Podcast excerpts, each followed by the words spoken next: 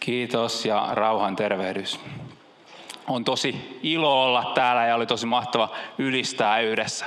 Sai viimeksi olla täällä syksyllä ja tänne on aina yhtä mahtava tulla. Kiitos siitä, että sain tulla tänne. Tosiaan nimi on Kalle Mäenpää ja tuun tuolta Porista. Työskentelen siellä rikostutkinnassa, poliisihommissa ja aika paljon tätä Pori-Helsinki-väliä kuljen opiskelen tuossa Helsingin yliopistossa nyt myös teologia- ja valtiotieteitä. Ja on myös ilo jakaa se sanoma, mikä mulla on sydämelle tälle illalle. Ja toivottelin tuossa aluksi rauhaa, Jumalan rauhaa ja meillä kristityillä, uskovilla ihmisillä on välillä tapana tehdä näin, toivottaa rauhaa toisille. Mä olin ilmeisesti saanut pienenä poikana jo kuulla, että näin tehtiin. Sitten nimittäin mun sukulainen kertoi mulle, että me oltiin menossa tämmöiseen Kankaanpäähän sukulaisvierailulle ja Mä olin pieni poika, ehkä noin viisivuotias, aika vilkas kaveri kuulemma ja mä olin sitten mennyt tuonne sukulaisten asunto avannut sen asunnon oven oikein vauhdilla ja mennyt sinne asuntoon sisään ja huutanut siellä, että rauhaa taloon. Ja siinä oli sitten tädin mies, mikä on hyvin rauhallinen, niin oli sitten vastannut ja tokassu vaan, että siinä se rauha sitten menikin. Mutta onneksi me tiedetään, että se rauha, mitä Jumala antaa sydämelle, niin se on jotain paljon syvempää, mitä tämä maailma pystyy koskaan antamaan. Jeesus sanoi Johanneksen evankeliumissa 14. luku jae 27 näin. Minä jätän teille rauhan, oman rauhani minä annan teille. En sellaista, jonka maailma antaa. Olkaa rohkeat, älkää vaipuko epätoivoon. Tämä rauhan kysymys on tänä päivänä hyvin ajankohtainen. Siitä puhuu meidän presidentti ja siitä puhuu poliitikot eri puolueista. Ja me tietysti halutaan rauhaa täällä meidän rakkaassa kotimaassakin. Ja lähes kaikkialla maailmalla halutaan rauhaa. Mutta onko Jumala kiinnostunut maailman rauhasta ja mistä se maailmanrauha voi lähteä liikkeelle? Mulla on sydämellä halu puhua näistä asioista. Mä haluan puhua Jumalan rauhan suunnitelmasta. Siellä rikostutkijan työssä mä näen paljon sitä, että kuinka monet ihmiset etsii rauhaa sydämeensä maailman tarjoamista korvikkeista. Ja mä näen, kuinka se maailman korvikkeet lopulta ajaa sydämen vaan tyhjemmäksi. Toisaalta tämä aihe on mulle tärkeä. Mä teen nyt teologian gradua ja tutkin sieltä tätä rauhan teeman kysymystä. Mä tutkin mun kunnioittamani edesmenneen evankelista Kalevi Lehtisen tuotantoa ja rauha- ja konfliktien kysymyksiä siellä. Ja sieltäkin nousee näitä ajatuksia paljon. Ja tietysti Jumalan sanasta.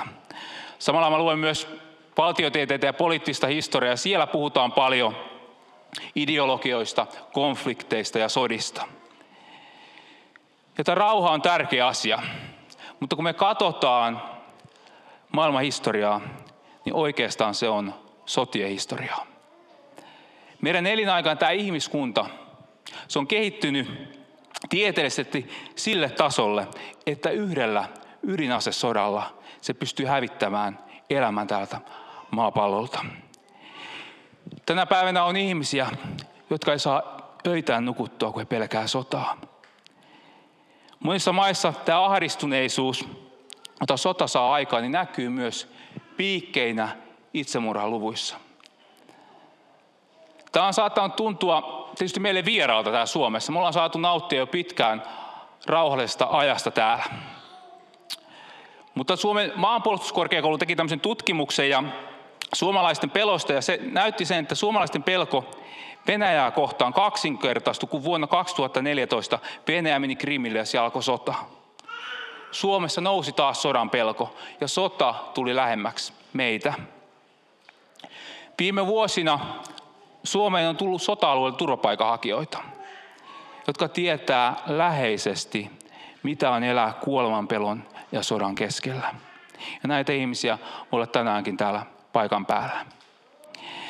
Syyriassa ihmiset kutsuu sitä tämänhetkistä tilannetta maanpäälliseksi helvetiksi. Ja siellä loukkujainta ihmisiä kannetaan pommitusten rusentaneiden talojen alta. Lapsille ei riitä kivunlievitystä eikä antibiootteja.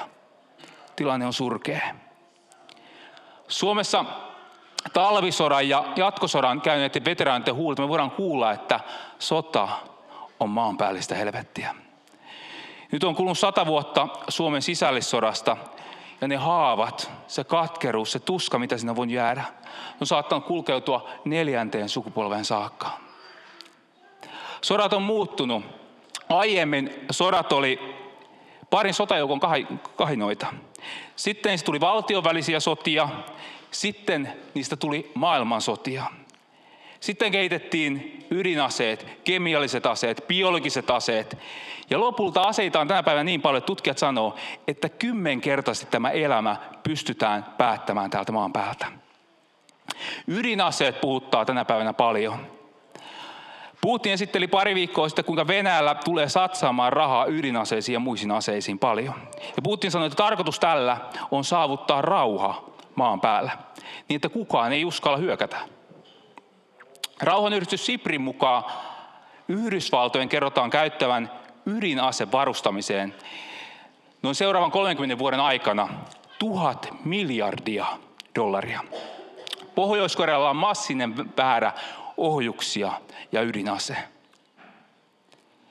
Ja on sanottu, että jos syttyy ydinsota, niin sen seurauksena tulee nälähätä, joka tulee tappamaan noin kaksi miljardia ihmistä. Ei ole ihme, että tämä suurvaltojen politiikka se vavahduttaa meitä Suomessakin. Maailmalla terrorismi on lisääntynyt. Suomessa Supo nosti terrorismin uhka-arvioita Turun iskun jälkeen. Kouluampumiset on lisääntynyt. Ei ole mikään ihme, että nämä asiat mietityttää myös meitä kristittyjä. Muutama vuosikymmen sitten Norjan tiedeakatemia tutki näitä sotia ja tuli siihen tuloksiin, että ihmiskunta on kykenemätön elämään rauhassa. Ne tutki nämä historiadokumentteja suurin piirtein siltä ajalta, kun kirjoitustaito kehitetty, eli 3600, noin 3600 ennen Kristusta, vuoteen 1960 ne tutki sitä väliä.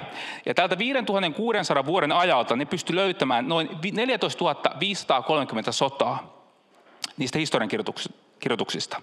Ja näistä 5600 vuodesta löydettyttiin ainoastaan pätkä 292 vuotta, joiden aikana historialähteiden mukaan ei ollut sotia. Mutta ikävä kyllä, niinäkään vuosina ei ollut kyse siitä, että ihmiset pystyisivät sotia sytyttämään, vaan oli kyse siitä, että historian lähteitä ei löytynyt. Me ihmiset ollaan osoitettu, että me ei kyetä elämään rauhassa. Tähän sodan pelkoon ja tähän tilanteeseen ihmiset on aikojen saatossa puuttunut eri tavoilla, mutta kaksi niistä ehkä on suurinta.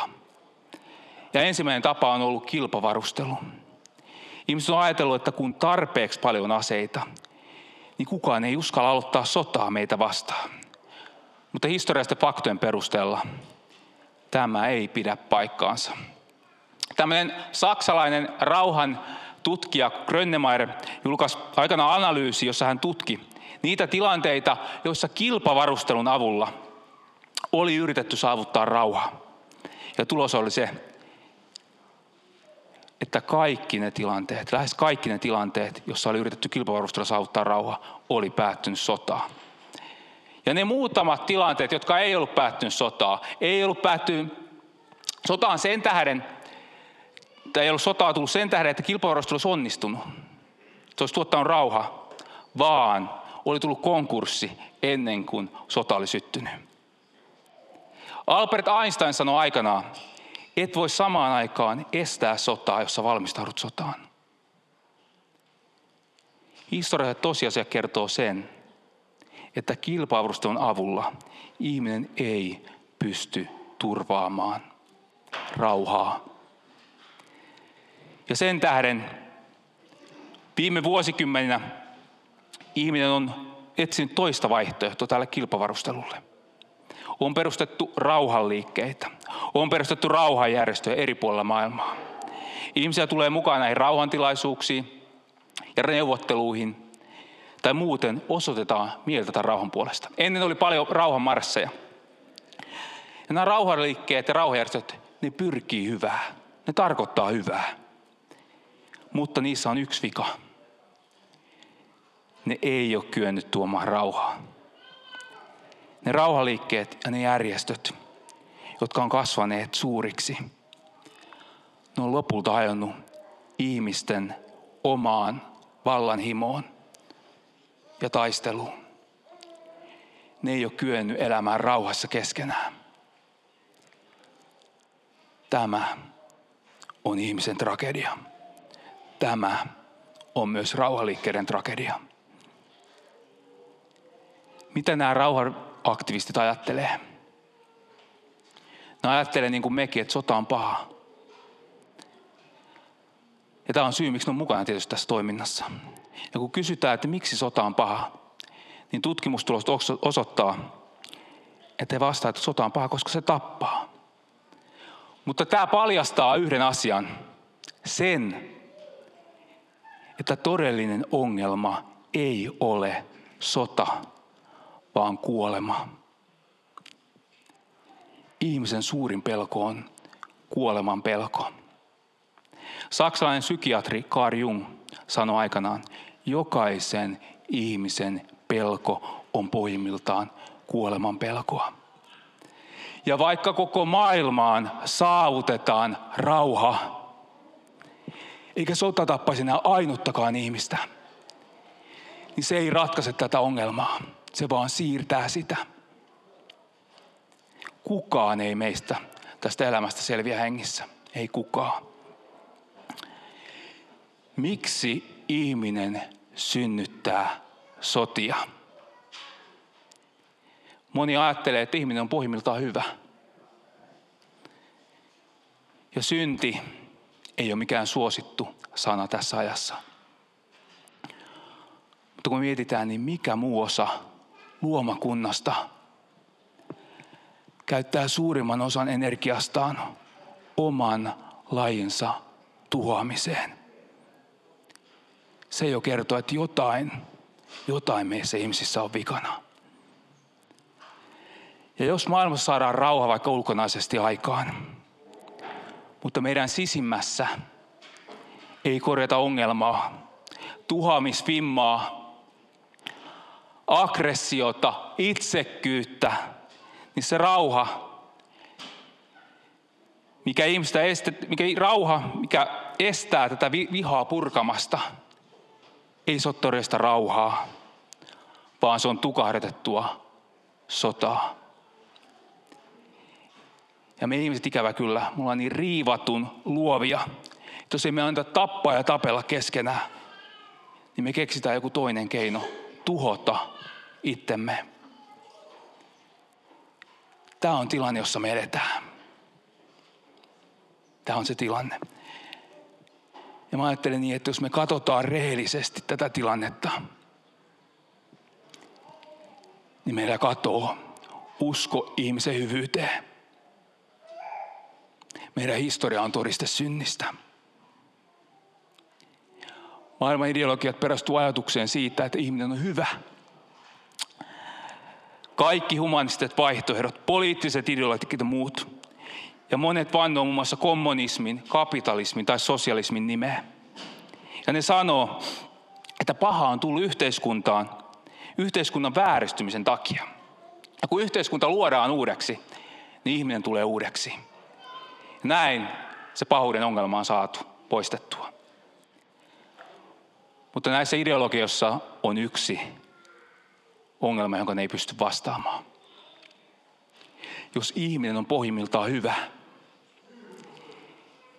niin mistä on syntynyt vääristynyt yhteiskunta, joka luo niitä pahoja ihmisiä? Miten hyvät ihmiset pystyy rakentamaan pahoja yhteiskuntia? Tähän nämä ideologiat ei pysty vastaamaan. Meillä on aina unelmia uudesta yhteiskunnasta, maailmasta.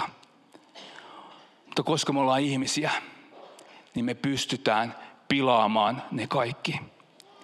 Minkä systeemin avulla tahansa rakennettu yhteiskunta. Jos ihminen ei muutu, ei yhteiskunta muutu. Maailma tarvitsee semmoisen vallankumouksen, joka voi luoda ihmisen uudeksi. Siinä jokainen semmoinen mahdollisuus, jokainen vaihtoehto, jonka maailma tarjoaa, osoittautuu riittämättömäksi.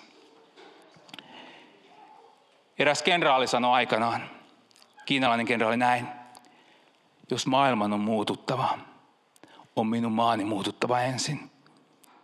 Jos minun maani on muututtava, on minun kaupunkini muututtava ensin. Jos minun kaupunkini on muututtava, on minun perheeni muututtava ensin. Jos minun perheeni on muututtava, on minun muututtava ensin. Maailman rauha, se ei lähde kilpavarusteluista, rauhanliikkeistä, Natosta, yhdistyneistä kansakunnista, armeijasta tai mistä valtioiden suhteista. Sen on lähdettävä yksilöistä, josta se voi levitä. Se rauha on lähdettävä ihmisen sydämestä. Ihmisen sydämestä lähtee maailman rauha tai kolmas maailmansota. Jeesus sanoo, ihmisen sisältä, sydämestä lähtevät pahat ajatukset ja niiden mukana sivettömyys, varkaudet, murhat, aviorikokset, ahneus, häijyys, vilppi, irstaus, pahansuopuus, herjaus, ylpeys ja uhmamieli. Tähän mennessä historia tuntee yhden ainoan, joka pystyy luomaan ihmisen uudeksi. Ja hänen nimensä on Jeesus Kristus. Ensimmäisenä vuosisatoina Jeesuksen seuraajat, seuraajat mullisti silloin tunnetun maailma. He kertoivat, että he olivat oppineet tuntemaan Jumala henkilökohtaisesti omassa elämässään. Olivat saaneet vapautuksen synnistä, he olivat saaneet rakkauden. He usko, että tämä Jeesus Nasaretilainen oli elänyt synnittömän elämän. Opettanut toisin kuin kukaan muu. Jeesus oli tehnyt ihmeitä, herättänyt kuolleita, parantanut sairaita ja kuollut rikollisen tavoin heidän sijastaan. Ja he uskoivat, että jää Jeesus Nasaretin oli noussut kuolleista. Ja hän oli muuttanut heidän elämänsä niin rajulla tapaa, että sitä käytettiin ilmaisua uusi syntyminen. Eräs antiikin ajattelija vastusti näitä kristittyjä, Jeesuksen seuraajia, niin voimakkaasti kuin ikinä pystyi. Tämän jälkeen hän joutui kasvotusten totuuden kanssa ja hän murtui. Tästä miestä tuli Jeesuksen seuraaja ja hän kirjoitti tämän kokemuksensa tähän muotoon. Joka on Kristuksessa on uusi luomus. Vanha on kadonnut, uusi on tullut tilalle. Hän oli Saulus Tarsolainen, josta käytettiin nimeä. Hän sai nimensä apostoli Paavali. Jeesus mullisti hänen elämänsä.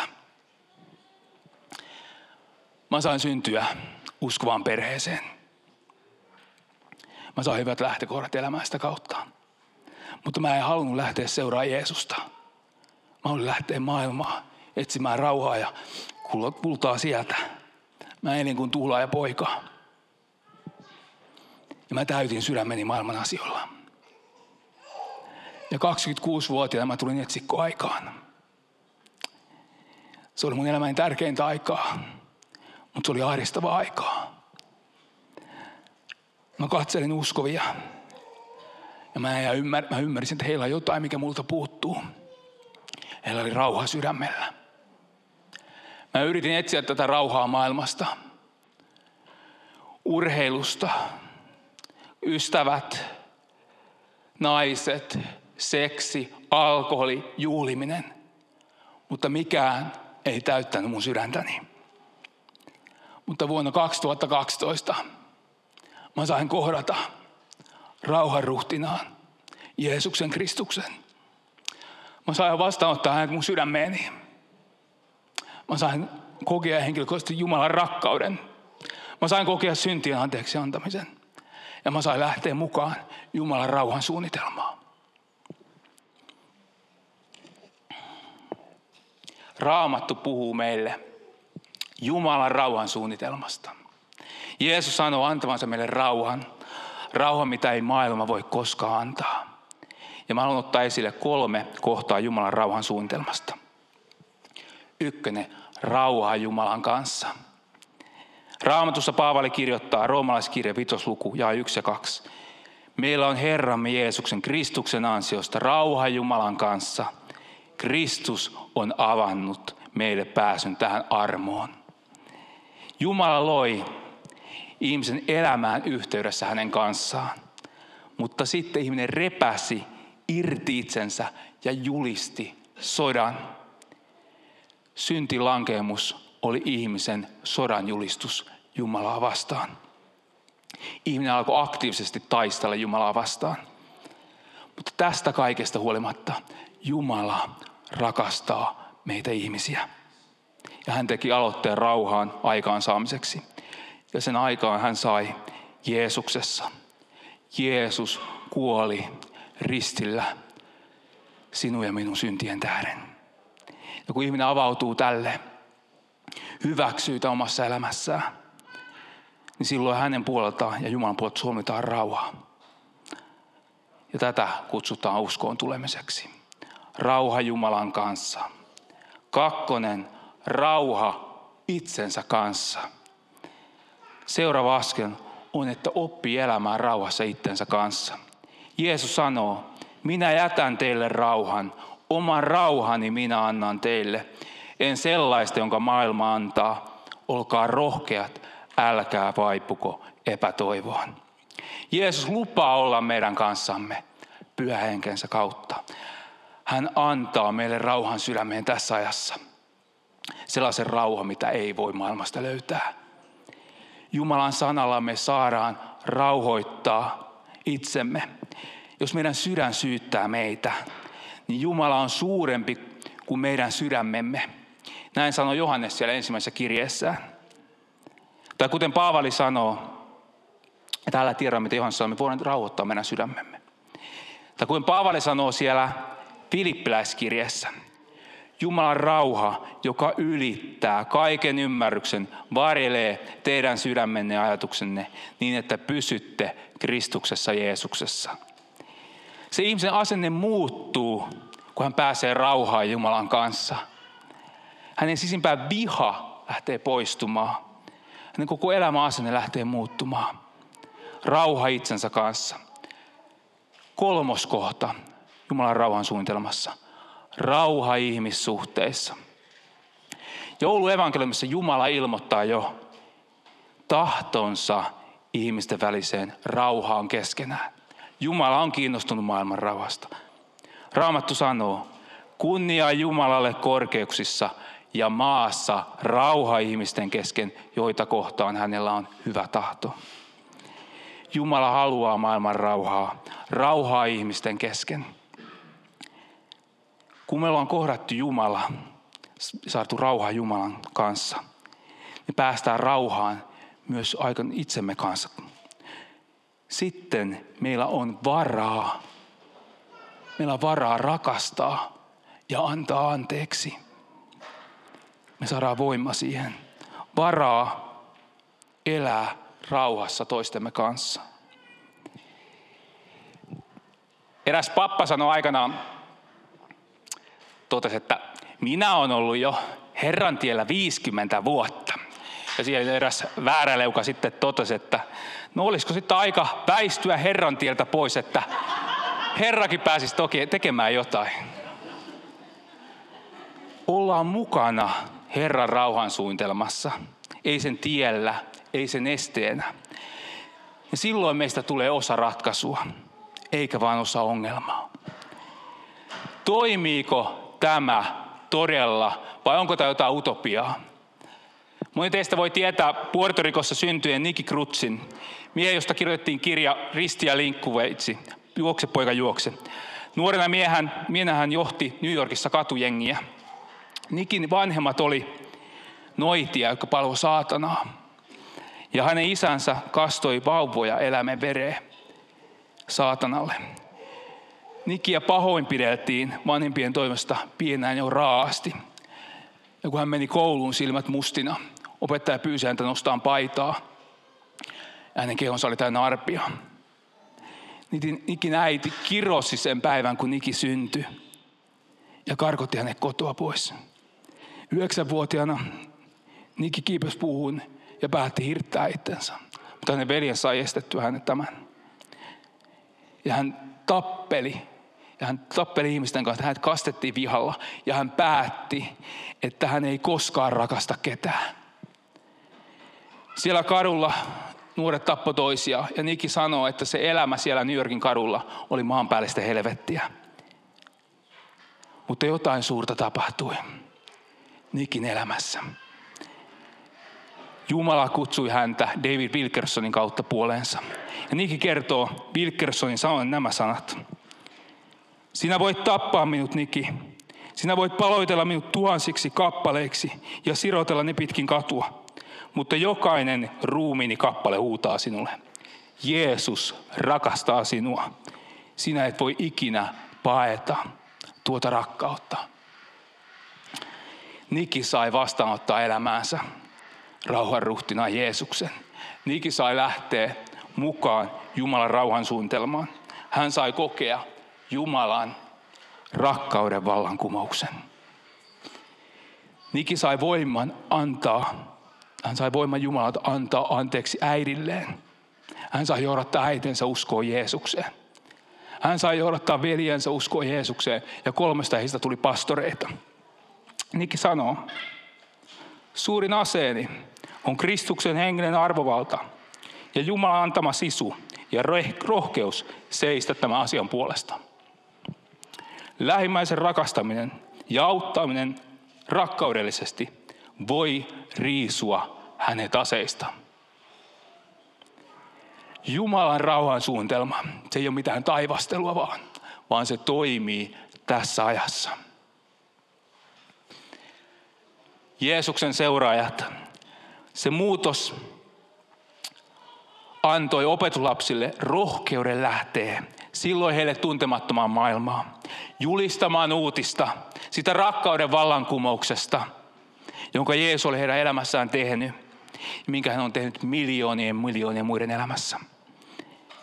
Ja hän antaa tähän voimaa tänäkin päivänä. Jumala rakastaa meitä syntisiä. Jeesus on totta ja hän elää.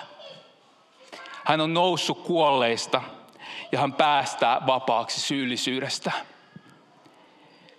Ja kun me julistetaan tätä ilosanomaa, me julistamme rauhaa. Viedään sanomaa eteenpäin. Ollaan rauhan lähettiläitä. Tähän mennessä ihmiskunta ei ole kyennyt löytämään ketään muuta kuin Jeesuksen Kristuksen, joka voi olla avaimena ihmisen rauhaan ihmisten keskuudessa kaikkiin kilpailijoinsa nähden Jeesus Nasaretilainen ei ole osoittautu vain kilpailukykyiseksi, vaan ylivoimaiseksi kaikkiin muihin vaihtoehtoihin nähden. Jeesus on avain rauhaan. Mutta historia osoittaa, että niin helposti me kristityt, me unohdetaan tämä. Me aletaan taistella Jumalaa vastaan. Me aletaan taistella itsemme vastaan. Me aletaan taistella siskoja ja veljiä vastaan. Historia todistaa tämän. Mutta ei meidän tarvitse mennä historian lehdille. Ei mun tarvitse osoitella teitä ketään sormella täältä. Ammun sormeni osoittaa tänne. Mun omaan sydämeeni. Mä tunnustan Jumalan edessä oman syntisyyteni. Niin helposti mä hermostun ja on kaikkea muuta kuin välillä rauhallinen. Ja sen tähden muunkin on tultava aina uudelleen ristin luokse. Annettava Jumalan pestä matkapölyt pois. Avauduttava Kristuksen rakkaudelle. Amerikkalaisen tutkimuksen mukaan avioparit riitelee kaikista eniten, kun pitää lähteä kirkkoon. Sä tiedät, Ootko sä riidellyt sun puolisos kanssa tänään? Kenen kanssa sun pitää sopia rauha? Missä kohtaa rauhan suunnitelmaa sä olet? Mutta aina kun se uskon tuoreus häviää, niin me aletaan taistella keskenään. Ja silloin me taistellaan rauhan ruhtinaan nimessä toinen toistamme vastaan. Ja meidän on tultava tänäänkin uudestaan Jeesuksen luokse. Muuten tämä rauha ei toimi. Muuten se ei toimi. Avataan tänään sydämen rauhan ruhtinalle. Uudistutaan hänessä. Mä kertoa vielä yhden tositarinan, joka on piirretty mun silmien eteen. Mä muistan, kun pari vuotta sitten mä kattelin tämmöistä televisio-ohjelmaa, jossa kerrottiin Israelissa asuvasta juutalaista nuoresta miehestä ja palestiinalaisesta nuoresta miehestä. Heitä oli pienestä, pihain, pienestä pitäen opetettu vihaamaan toisiaan. Heidän sukulaiset oli tappanut toisiaan. Ja tässä ohjelmassa näytettiin, kun nämä kaksi nuorta miestä käveli kristilliseen tilaisuuteen. Tuli hetken hiljaisuus, kun nämä miehet kohtas. Ja se tuntui, että se oli pitkä se hetki. Ja sitten nämä miehet meni toisiaan lähelle ja katsoi toisiaan silmiin. He halas toisiaan. He itki ja he ylisti Jeesusta ja siunas toisiaan. Nämä miehet oli löytänyt jotain suurempaa, joka voittaa vihankin. Oli löytänyt Jeesuksen Kristuksen, rauhan ruhtinaa. Sulla voi olla riitaa ja kaunaa jonkun läheisen ihmisen kanssa. Se voi olla puolis, puolisos, ystävä, naapuri, sukulainen tai eri lailla ajatteleva ihminen. Sä voit kantaa sun sisälläsi tukahdetettua sotaa, rikki menneestä ihmissuhteesta, petetyksi tulemisesta. Jos sä kannat mukana tätä sotaa, niin teet tänään rauhaa. Lähde mukaan Jumalan rauhan suunnitelmaan. Ja rauhan suunnitelma alkaa siitä, kun voidaan sopia rauha Jumalan kanssa, rauha itsemme kanssa ja rauha lähimmäisten kanssa. Ja siellä tämä alkaa, kun me avaudumme Jumalan rakkaudelle. Siinä me aloitamme, lakkaamme olemasta osa ongelmaa ja meistä tulee osa ratkaisua tämän ajan taisteluissa tämän ajan rauhan kysymyksissä. Ja tähän meille mahdollisuuden antaa ainoastaan Jeesus Kristus. Ja kun me ollaan yhdessä osana tätä Jumalan rauhan suunnitelmaa, niin me tiedetään, että vaikka tulisikin kolmas maailmansota, niin me ollaan voittajan puolella. Ja me ollaan matkalla taivaan kotiin. Ja ennen sitä riemupäivää me saadaan olla Jumalan rauhan lähettinäitä täällä maan päällä. Jeesus sanoo, minä jätän teille rauhan. Oman rauhani minä annan teille. En sellaista, jonka maailma antaa. Olkaa rohkeat, älkää vaipuko epätoivoon. Rukoillaan yhdessä.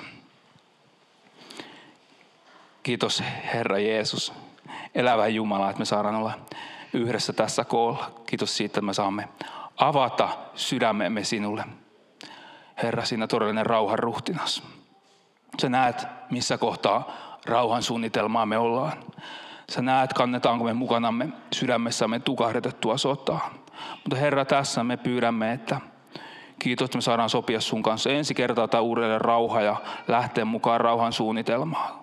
Kiitos siitä, että sä täytät tänään meitä, meidän sydämiä sun rakkaudella, Herra. Niin, että meidän ei tarvitse lähteä täältä tyhjän sydämiin, vaan saadaan lähteä, Herra.